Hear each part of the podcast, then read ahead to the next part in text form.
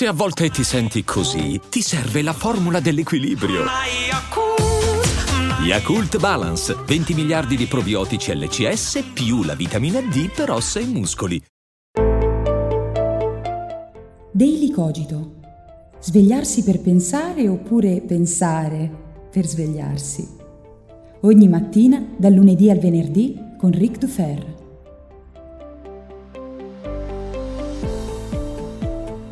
Buongiorno a tutti e bentornati come ogni mattina qui su Daily Cogito. Questa mattina parliamo di pulsioni, entusiasmo, grande gioia per eventi casuali della vita che bisognerebbe smussare. E questo è un leitmotiv che attraversa tutto quanto il pensiero della filosofia, tanto quella occidentale quanto quella orientale. Dovremmo dominare le passioni, soprattutto quelle positive. E quando sentiamo dire questa cosa, beh, rimaniamo un po' spiazzati perché? Perché in fin dei conti cosa ci sarà poi di male nel vivere appieno, con grande gioia, energia, entusiasmo, qualcosa di positivo? Ma che ne so, un nuovo amore che sboccia, oppure una grande idea per un nuovo romanzo, oppure una promozione al lavoro. E insomma tutti quegli eventi positivi della vita che per fortuna ci capitano e che bisogna vivere appieno, con grande gioia, lanciandoci con ogni energia,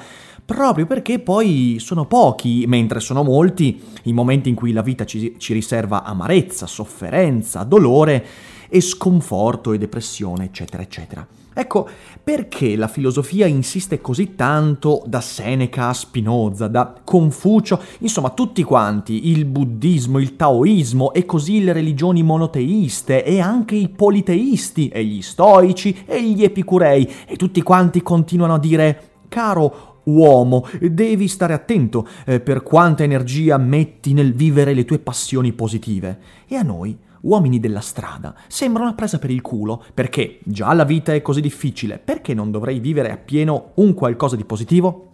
Beh, il motivo è presto detto, perché nel momento in cui noi ascoltiamo così tanto le passioni positive,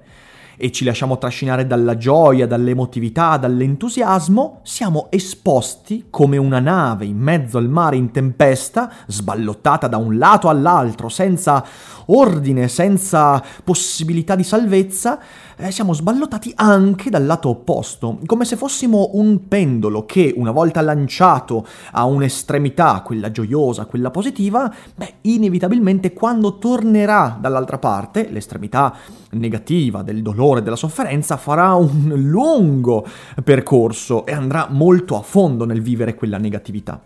E credo che ehm, Spinoza, da questo punto di vista, sia una delle letture che può darci maggior conforto. All'inizio del Tractatus, Spinoza dice che quasi tutti i mali della vita derivano dal fatto che l'uomo tende a dare troppa importanza alla fortuna e alla sfortuna. Che cosa sono la fortuna e la sfortuna se non la traduzione razionale, ma neanche tanto razionale, di questa tendenza del mondo a sballottarci qua e là, in maniera inconsulta, imprevedibile. E quanto in realtà è necessario mantenere una condotta che limiti il modo con cui ci esponiamo alle passioni, attenzione, non per dovere morale. La grande parola del Signore nel cristianesimo, la grande morale cristiana, quella tanto denunciata eh, da Nietzsche, secondo cui bisogna frenare le passioni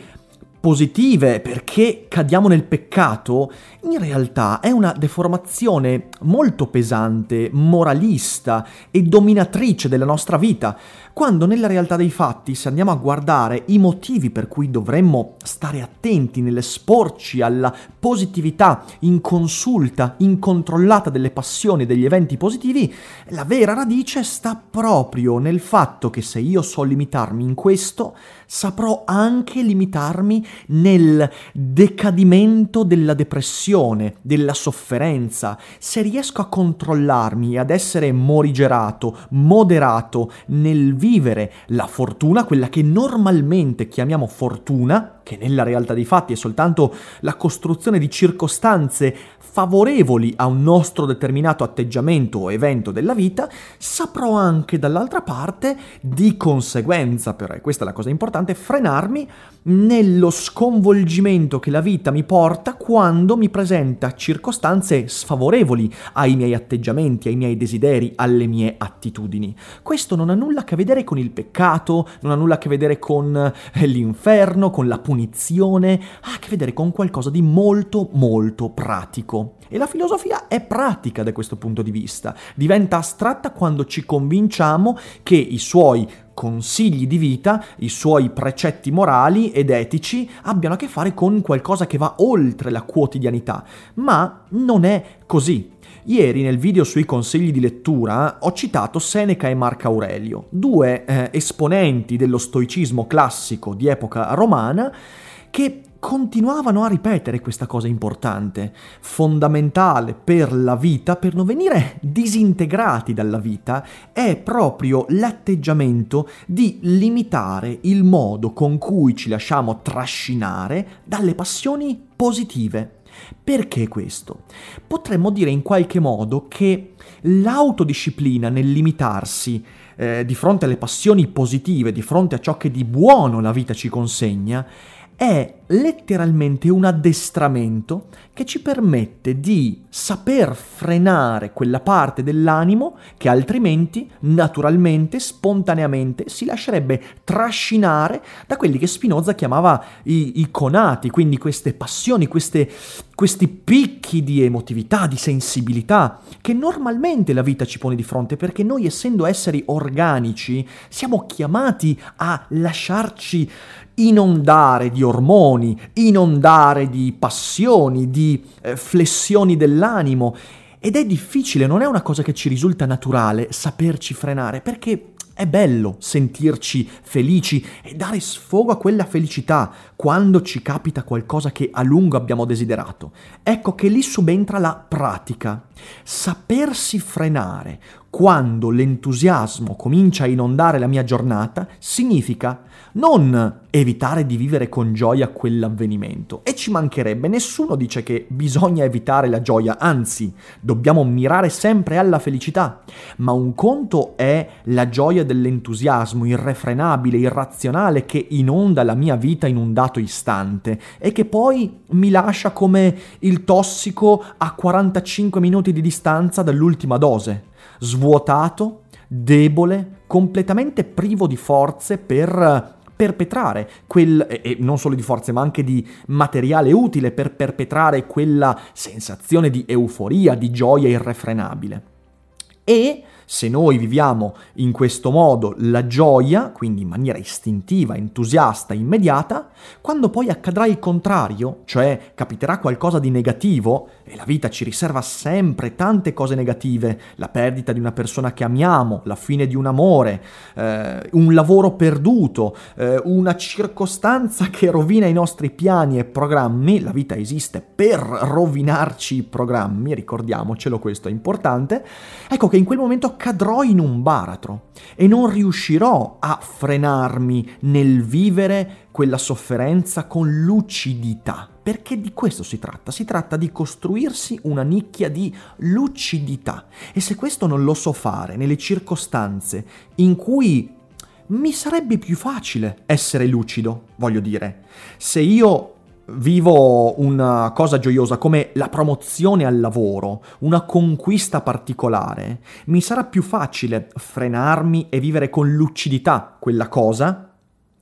invece di cercare di vivere con lucidità il momento in cui muore un mio genitore, o mio fratello, o mio figlio, o perdo il lavoro. È ovvio che in questa seconda circostanza le cose sono molto più difficili da rendere lucide e siamo molto più propensi a dare la colpa al destino, al cosmo, alla sfiga, a tutto quello che ne concorre, agli altri, è sempre colpa degli altri ovviamente.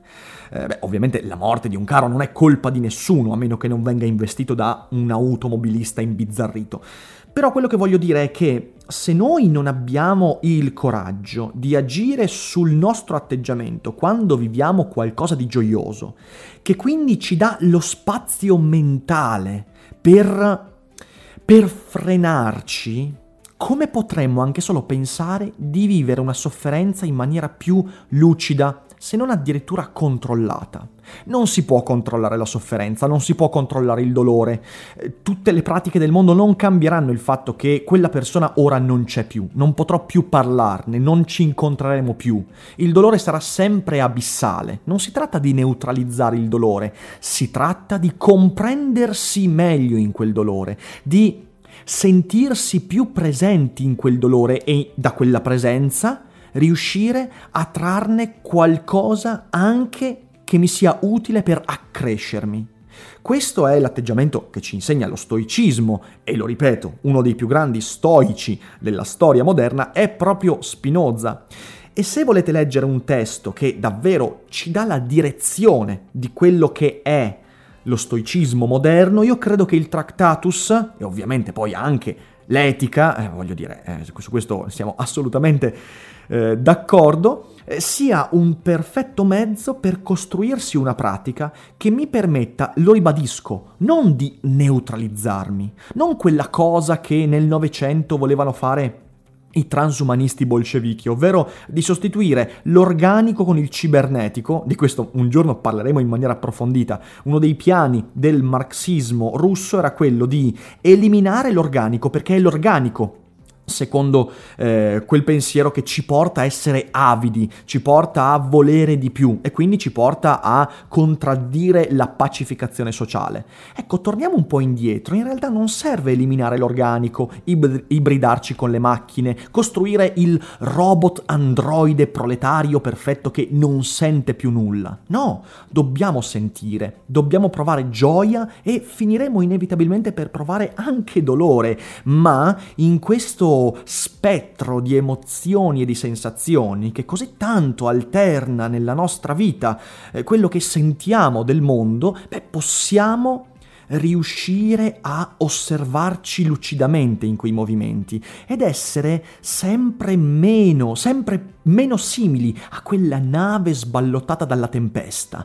La tempesta ci sarà comunque, ma avremo disciplinato sufficientemente i nostri marinai al fine di mantenere quella nave il più possibile all'interno di un percorso che sia di controllo. Poi nella vita accadrà sempre la sconfitta inenarrabile in cui il controllo diventa una chimera, una favola. E allora lì lì cosa accadrà? Beh, lì accadrà una cosa particolare che dovremo far tesoro di tutta la disciplina che abbiamo accumulato fino adesso per non finire completamente annichiliti. E in questo l'arte ci dà un aiuto, ma questo potrebbe essere un futuro episodio di Daily Cogito.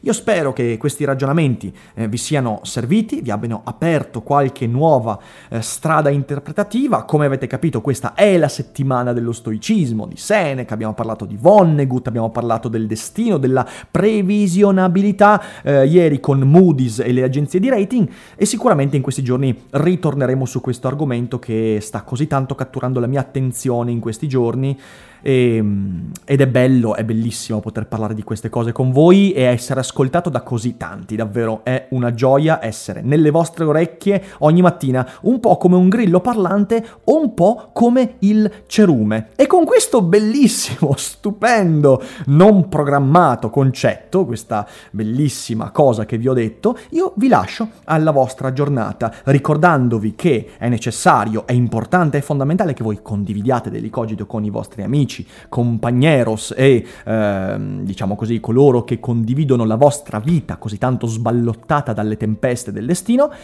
e lasciate un mi piace, condividete, partecipate al giveaway scrivendomi una recensione su iTunes e noi ci risentiamo domani. E vi ricordo come sempre che non è tutto noia ciò che pensa.